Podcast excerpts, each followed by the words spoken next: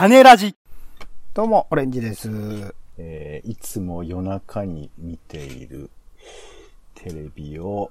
寝ちゃうと見れないんだなと改めて、えー社会人なりに思っております。ポンです。世の中全部歌にしよう、種ラジよろしくお願いします。よろしくお願いいたしします。今週楽しみたい映画、テレビ、イベント、展示など様々な娯楽ごとを拾います。種助のコーナーです。それでは先週楽しんだ娯楽をちょいとピックアップでございます。オレンジさんお願いします。ほいほいほいほい。えーっと、なんだっけ。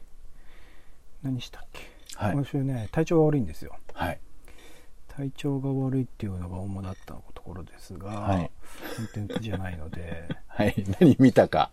プシティ映画祭っていうね、スキップシティ映画祭。えー映画祭、はい、はい。国内を中心に、まあ、国外の映画も含めて、えー国際コンペティションっていう海外のものも含めたものと、国内コンペティションっていう国内に限定したものと、みたいなので、あるんですけど、おそれをお一通り全部で何作品ぐらいかな、15とか20とか多分あると思うんですけど、短編とかね、含めてあるんですけど、日本の国内のその監督の作品は一通り家で、えまあ、あのまとめて、えーの見放題っていうのがあったのセットがあったのでそれで購入して見ていたりしましたかねあもしあの比較的それこそ先週は PFF アワードってね PFF フェスティバルっていうもののアワード作品をオンラインで見てましたけど今回の方が個人的にはこうクオリティが高く面白いものもあったりしたのでなんかここからまた新しいえー映画界の才能ドラマ界の才能っていうのが出てくるのかなっていう感じはありましたね。うん、うん。いや、いいですね。はい。私はですね、えー全然外に出かけられず、えーもう眠たくなっちゃうので、もう短い30分の、えーアニメをね、えー見てましたね。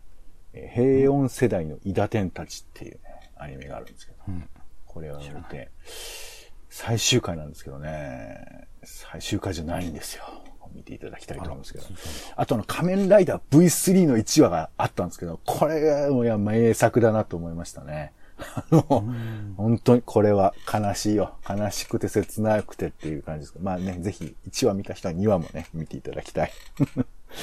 見て、見ないんでしょうけどね、きっとね。はい、ありがとうございます。それでは、えー今週の新作映画などをご紹介してまいりましょう。さあ、まずはオレンジさんお願いします。はい。えっ、と、スターダストという作品ですね。デビッド・ボーイ、ミュージシャンデビッド・ボーイの、まあ、電気映画みたいな形だそうです。デビッド・ボーイ、まあ、本的にはドラマなのかな？うんあまりデビッド・ボーイをモデルに、まあ、彼自身ね、俳優として出演も結構されてましたけど、彼自身をモデルとして作ったドラマ、映画っていうのはあんま見たことがないと思うし、そんなに僕の世代的には、もちろん音楽的に曲単位で知ってるものは結構多かったりするんだけど、あの、ちゃんとどういう風な、あ歌手活動、ミュージシャン活動されてきたかっていうのを知らなかったりするので、それを踏まえるとか、それを理解する上でも、あの、いい機会かなと思っております。うん。10月8日からですね、公開になっております。はいあとは、人と仕事という、これはドキュメンタリーですね。えー俳優の有村架純さんと志尊淳さんがコロナ禍の日本で様々な仕事に従事する人たちの現状をレポートするドキュメンタリーということで、まあ、俳優さんがね、現地に行って、その様子というか、まあ特にコロナ禍以降に、まあ、エッセンシャルワーカーというか大変なあ状態になっているお仕事をされている方々にインタビューするという企画で、あのさすがはスターサンズっていうところですね。こんな企画なかなか今まであるあるあるようでなかったと思うので、この切り口をしかも映画として出す、しかも監督が森垣裕太さんっていう、まあ、あの結構最近三角窓のね、外側夜とか、結構エッジの立った、えー劇映画を作ってる方を、まあ、ドキュメンタリーの監督として起用したっていうところも含めて、まあ、最近の空白っていうね、映画もスターサンズ制作ですごかったですけど、なんかスターサンズ攻めまくってるなっていうのはいいなと思いますね。新聞記者とかね、パンケーキを毒味するとか作っている、配給会社、制作会社ですね。はい。広がりありそうですね。ありがとうございます。私の方からは、えーカブールのツバメという、これアニメ作品なんですね。えータリバン支配下にある90年代アフガニスタン首都カブールを舞台に悲惨な現実の中でも希望を持って生きていた夫婦を襲う悲劇と自由を求める女性の姿を、えー水彩画のような美しい映像で綴ったアニメということだそうです。ね、なんかあの、アフガニスタンの状況をニュースで間接的にまあ知っている程度であるんですけど、まあ、こういう時にやっぱり映画とか、えー、特にアニメなんかでこうディフォルメして、この、ここの部分見てくださいっていう風なのは、とってもなんか印象深いし、やっぱこう、どうしてもこうね、激しい部分、部分だけ、あの、極度に悲惨なとこだけをこう注目しがちなんですけど、その中間の部分を描いているような気もして、ちょっとその辺が面白そうだなということで、まあまあ知っておきたいということもあってですね、はい。カブールのツバメという作品、アニメ作品が10月8日から公開されます。はい。では、気になる名画座行きましょうか、ロンジさん。今週の気になる名画座は、テクテクテク店、目黒シネマさんでございます。10月9日から15日、えー、魂への牙とブルーの2本立てということで、だいぶテイスト違う作品ではありますが、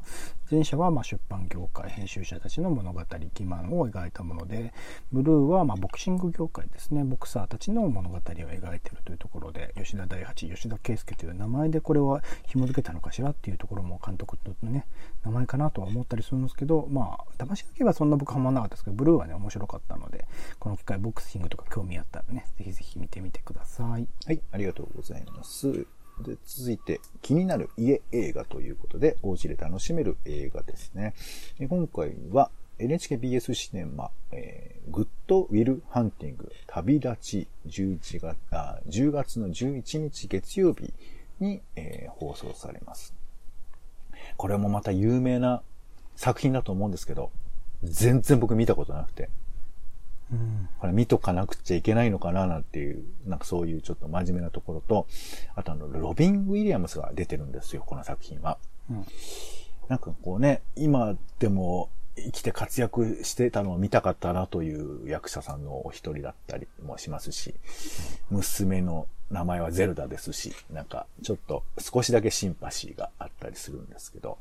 まあどんな作品なのかなという、ちょっと見てみたいなということでえー、天才的な数学の才能がありながら過去の、えー、出来事のために心を閉ざす青年などのお話だそうですよ。はい、えー、見てみたいと思います。では続いて気になるいろいろですね、えー、テレビなどをご紹介しています。まずは一つ目、10月3日ですね、えー、被爆の森2021変わりゆく大地ということで、これはあれですね、放送が終わってますね。まあでも紹介しちゃいましょう。えー、大量の放射性物質での拡散で無人となった被爆の森、えー、このさ、この中でですね、10年間の中で里山と森で何が起こったのかというふうなものの完全版だそうです。これもう終わってたとしたら再放送皆さんぜひ期待していただきたいと思いますが、ちょっとどういうね、あの、森になっているのか、まあ、予告見るだけでめちゃくちゃ動物出てきてますから、人間がいないということがどういうふうなね、森を作るのかということです。さあ、そして、え、10月10日です。えー、これちょっと僕は古いアニメで恐縮なんですが、超時空要塞マクロス、愛覚えていますかという作品です。えー、マクロスはね、今でもシリーズやってますけども、えー、これはその一番最初のマクロスシリーズの映画版なんですけど、この映画版とテレビ版の位置関係というか構造関係でも結構面白くて、あの、単に総集編ではなくて、なんかメタ構造みたいな存在になっているんですよね。だから、えっ、ー、と、そのマクロスで要素を活かしてそのまま映画版にしてるんですけど、えー、なんていうのかな。設定がそのまま使われてるんだけど、えー、違う構造で、その、ちょっと話の軸なんかも変わってるみたいな感じもあったりもしますし、あとはまあ普通にね、あの今のどうしてもちょっとアイドル色が強いんですけど、当時はその歌を使ってこう物語が構造的に動いていくってあたりがちょっとわかりやすくコンセプト見れるので、こういう作品だとちょっと見やすいのかなと思ったり、あと作画が最高なので、えー、よかったら見てみてください。それから、土方のスマホという作品ですね。これ NHK で、えっ、ー、と、この前放送してたのかな ?9 月の末に放送していたものが再放送。で、あと、YouTube とかでも放送されて、あの、まあ、えー、配信されてるみたいですので、僕ちょっとまだ見れてないんですけど、あのー、なんだっけ、えー、スマホのやつだとなんだっけ、えー、信長かな？違うか、光秀だ。うん。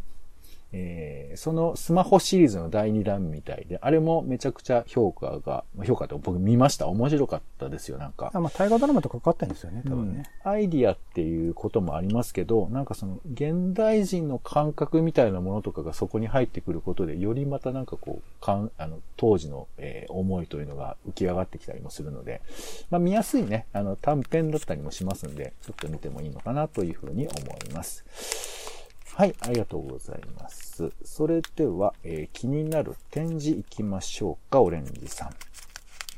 うすでに始まってますけど、庵野秀明監督の個展、初めてですかね、今回。が、あもうすでに始まっております。国立新美術館にて10月1日から12月19日という風な長い期間、僕も、なんか事前予約が必要と、まあ、推奨か、事前予約推奨ということだったので、うん、予約はしてあるんですが、うんまあ、どうなることやら、結構ね、もう事前の、その、えー、プレ試写じゃねえや、プレ展示会みたいなものだと、いろいろな評判が流れてるので、いろいろ楽しみにしております。はい、ありがとうございます。で私の方からは、えー、とですね、弥生美術館で、えー、行われる谷崎潤一郎をめぐる人々と着物、事実も小説もきなりという展示ですね。